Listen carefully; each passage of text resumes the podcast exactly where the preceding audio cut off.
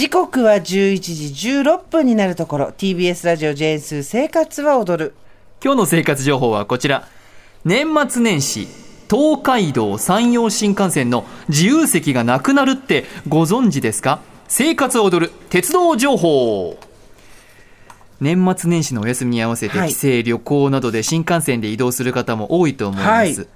一部の新幹線の自由席がなくなるそうです知らなかったた。今年から？今年からそんな小声で言うの？そうなんですよ。知らなかったわ。知りませんでしたね、ただでさえねやはり席が取りづらくなるのが年末年始で死活問題ということで、どのような心構えをしておけばいいのでしょうか？今からでも予約は間に合うのかどうか詳しい方に伺っていきます。鉄道ライターの杉山純一さんとお電話つながっています。杉山純一さんどうもよろしくお願いいたします。あ、杉山真也さんおはようございます。よろしくお願いします純一さんおはようございまます3分の2杉山さんという状態で よろしくお願いしますよろしくお願いします。まず年末年始なんですけど一部の新幹線の自由席がなくなると伺ったんですがどういった状況なんでしょうか？はい、えー、今年の12月28日から、えー来年の1月4日まで、えー東海道新幹線と山陽新幹線ののぞみ号が全車指定席になります。はいえー普段はですね1号車から3号車まで3両の自由席があるんですけれども、その自由席がなくなっちゃうっていうことなんですね。えで光と小玉の自由席はそのままありますので、えーこちらをご利用する方は大丈夫なんですけども、のぞみに関しては、年末年始だけではなくて、今後あの、大型連休とか、お盆休みも全車指定席になる予定です。へえのぞみですから一番早い止まる駅が少ない、あの東海道山陽新幹線ですよねそうですね。これ全車指定席にどうしてなるんですか？えっ、と、JR 東海はですね、まずあの、混雑時のし自由席はお勧めできないって考えてるんですね。えで、なんでかっていうと、自由席って、まあ僕らも経験あると思うんですけど、始発駅で並んで乗るものじゃないですか。はいで年末年始は行列も長くて、次の的、次の的ってやってると、なかなか乗れないっていうことがあるのと、はいはいあと、僕なんかは新横浜駅を使うんですけど、始発駅以外の駅だと、もう満席で乗れないっていうか、座れないですよね。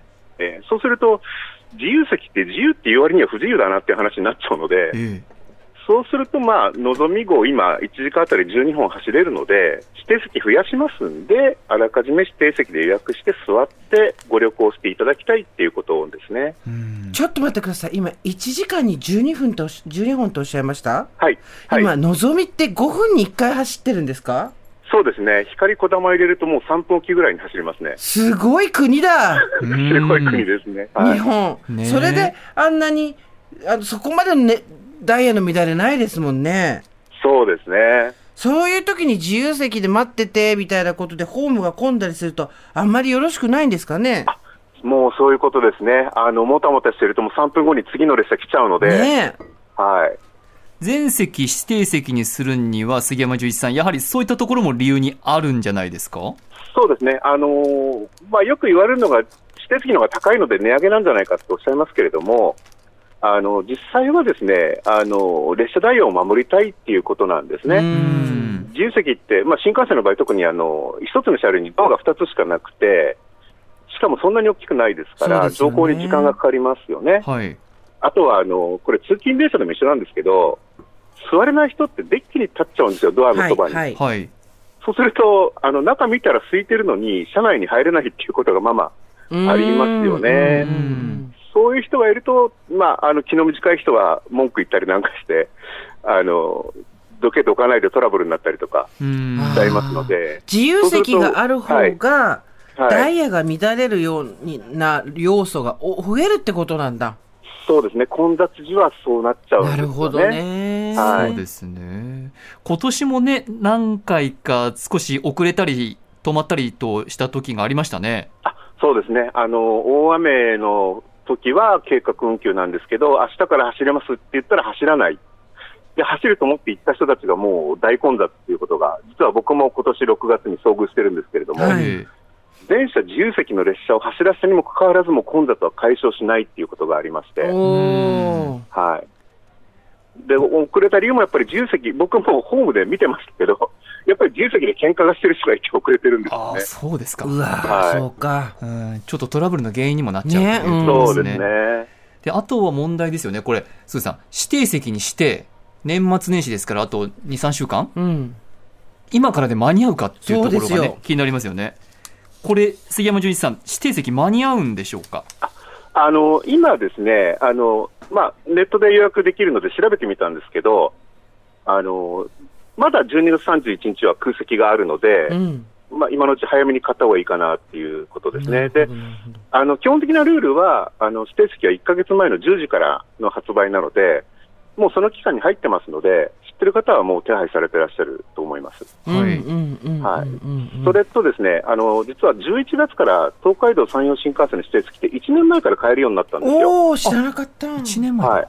ええ。はい。これはオンライン予約の EX 割引とかスマート EX の会員限定なんですけれども、これがあの早期割引もありますしうん、確実でお得な情報かなと思います。なるほどね。オンラインで予約すれば1年前からできるようになって、はい。EX 割引とか、スマート EX すの会員限定のものなんですね。そうですね。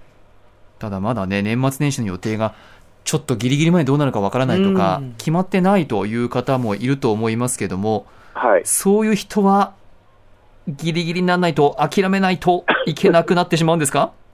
あの、逆にギリギリになって諦める方もいらっしゃいますので、ええあー最後の手段としてはですね、発射日の2日前ぐらいにもう一回チャレンジしてみる価値はあるかなと思います。え。2日前？うんその心は？あ、あの、実は、あの、JR の切符って、2日前までは手数料が一律340円なんですよ。ほ1枚にーつき。ところが前日から30%になっちゃうんですあね。そんなに変わるんだ。そうです、そうです。はい。だから1万円の切符だともう、ね、3、3000ぐらいになっちゃうのかな。10倍になっちゃいますよね、下そうそう手したらね。そうそう。だからもう2日前にキャンセル人ってのは結構多いんですよねあ。ギリギリまで待って。じゃあ狙うならそこなんだ。そうですね。ワンチャンって感じですけどね。ワンチャン狙うならそこだ。はいああ、そうなんだ。え、何時ぐらいにみんなキャンセルするんでしょうね。でも2日前になって、ちょっとパッと見て。パッと見て、うん。ギリギリだなと思って、キャンセルするんですかね。はい。普他に段はね、え旅旅行会社が抑えてるところがあったりするんですけど、さすがに年末年始は団体旅行とかないので、ううんん。そんな感じですかね。なるほど。予約もやはり今、オンラインとか、手段としては、そのネット上とかが主流になってきてるんですか？そうですね、今、JR は各社ともオンライン予約で、えーかなり力を入れてまして、で特にあの東海道新幹線、JR 東海はですねあのオンライン予約のポーあのアプリでですねパックツアーとか、現地の観光チケットも買えたりしてるんですよ。そうなんだ。どっちかというと旅行ポータルになろうという野望が ありまうして。それがさっきのあの1年前から予約できるよとか、もうどんどんどんどんオンライン予約を便利にしていく、なるほど。うん、そういう背景がありますね。杉山さん、ものすごい基本の基本、基礎の基礎で申し訳ないんですけど、はいはいスマートフォンを使って、うんインあの、新幹線の切符を買うっていうことが、まだちょっとやったことがないっていうリスナーの方もいらっしゃると思うんですよ。はい、はい。一番のおすすめはアプリを入れることなんですかね？そうですね。あの、まあ、あの、パソコンで、ウェブでも買えるんですけど、はい。あの、アプリで買って、そのアプリの中にパスモとかスイカとか交通系カードを入れて紐付けをすると、はい。そのスマートフォンで改札通れるんですよ。ああ、なるほどね。はい。これだから、事番前に切符をこう手に入れる必要ないので、はい。あの楽なのでおすすめですね。なるほど、ありがとうございます。はいはいで、どうしても、私なんかも、あっていう時は、まだ駅で買っちゃいますからね。そうですよね。でも駅結構並んでるじゃないですか。そうなんですよでいつもアプリ入れたいと、入れようとか、ネットでと思うんだけど、ああ、次の機会にって思ってる。ああえ、そうですね。これは本当に5分か10分ぐらいのことなので、ぜひやってみた方がいいですね。やってみた方が、あの金曜日のぼーっとしてる時にやってみた方がいいと思います。EX 割引とスマート EX っておっしゃってましたけど、はい。うーんと、会費が必要だったりするんですか？あ、そうですね。あの、EX 割引っていうのは、あの、会員制で会費が必要なんですけど、割引率が高いんですよ。うんう。うんんで、スマート EX の方は、あの、会費はいらないんですけど、割引率はそんなに高くない。なるほどね。で、まあでも、あの、あんまりね、そんなに頻繁に乗らない人にはスマート X がおすすめで、僕もそっちの方ですね。なるほど。うんわかりました。そして、杉山純一さん、もう一つ押さえておきたいのがこちらですね。大晦日の終夜運転。コロナ禍を経て大きく変わっているんです。これ年末年始の風物詩でありますね。大晦日の電車のうん。夜の夜中の運転。あ、あれ戻ったんじゃないの？これ。ね、戻ってるところと戻ってないところがどうやらあるということへで、ーそのあたり詳しく伺いたいと思います。杉山さん、やはり年越しのね、初詣とかイベントとか、音楽ライブ、プロレスの興行、格闘技興行、いろいろあると思うんですけれども、はいこの終夜運転は、最近どうなってるんですか？そうですね、終夜運転は本当に大晦日、年越し、お寺とか神社に行くためのあの足として、主に使われていたんですけれども、あの2019年まではですね関東の大手施設でも割とやってるところ多かったんですよ。はい。ところが、あの2020年の、ね、新型コロナウイルスの流行で、あの確かね、東京都から自粛してくださいみたいなお話もありまして。そうだったんだ。はい、でほとんどの路線で終夜運転って中止になっちゃったんですよね。えであのそれから今、回復機構に、回復している状況にあるんですけれども、あのまあ、やってみたけど、あんまり儲かんなかったみたいなところもあるみたいで、ああ、なるほど。はいでまあ、あとは補選の都合とかもありますので、あのまあ、元に戻さなくていいやみたいなところも結構あるみたいですね。あじゃあ、本当だ、今ここに表があるんですけど、はい、意外と戻ってないですね。そうですね。形成ぐらい戻したのは。そうですね、あの JR なんかは本当に律儀にずっとやってるんですけれども、そうですね、京成、京王さんぐらいですかね、今、そうなんだ末にやる。ところは、はい、東京メトロユーザーとしては覚えておかなきゃ。そうですね、メトロさんは本当にあの実は東京都があのやめてって言っても、やってたっていううん。反骨精神があったんですけど、今年あの去年からやらなくなっちゃいましたね。えなんという天の弱。そうなんですか。終わってね、から株主なのにね、東京都。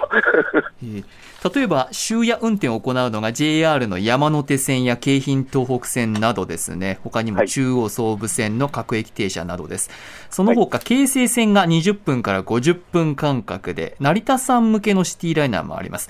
京王は京王線のみですね、はい。そして東京メトロ都営地下鉄は終夜運転ありませんのでご注意ください他川崎大師に行く大師線がある京急ですが大晦日繰り下げ0時台1時台に少しだけ運転する電車があるということです、他にもね様々あるのですが小田急とかはね早朝に初日の出に向けてのロマンスカーなんかもあるということですがね。走っていない電車もありますのでね改めてチェックをしていただきたいなと思っております。鉄道ライターの杉山純一さんにお話を伺いました。杉山さんどうもありがとうございました、はい、どうもありがとうございました。ありがとうございました。はい。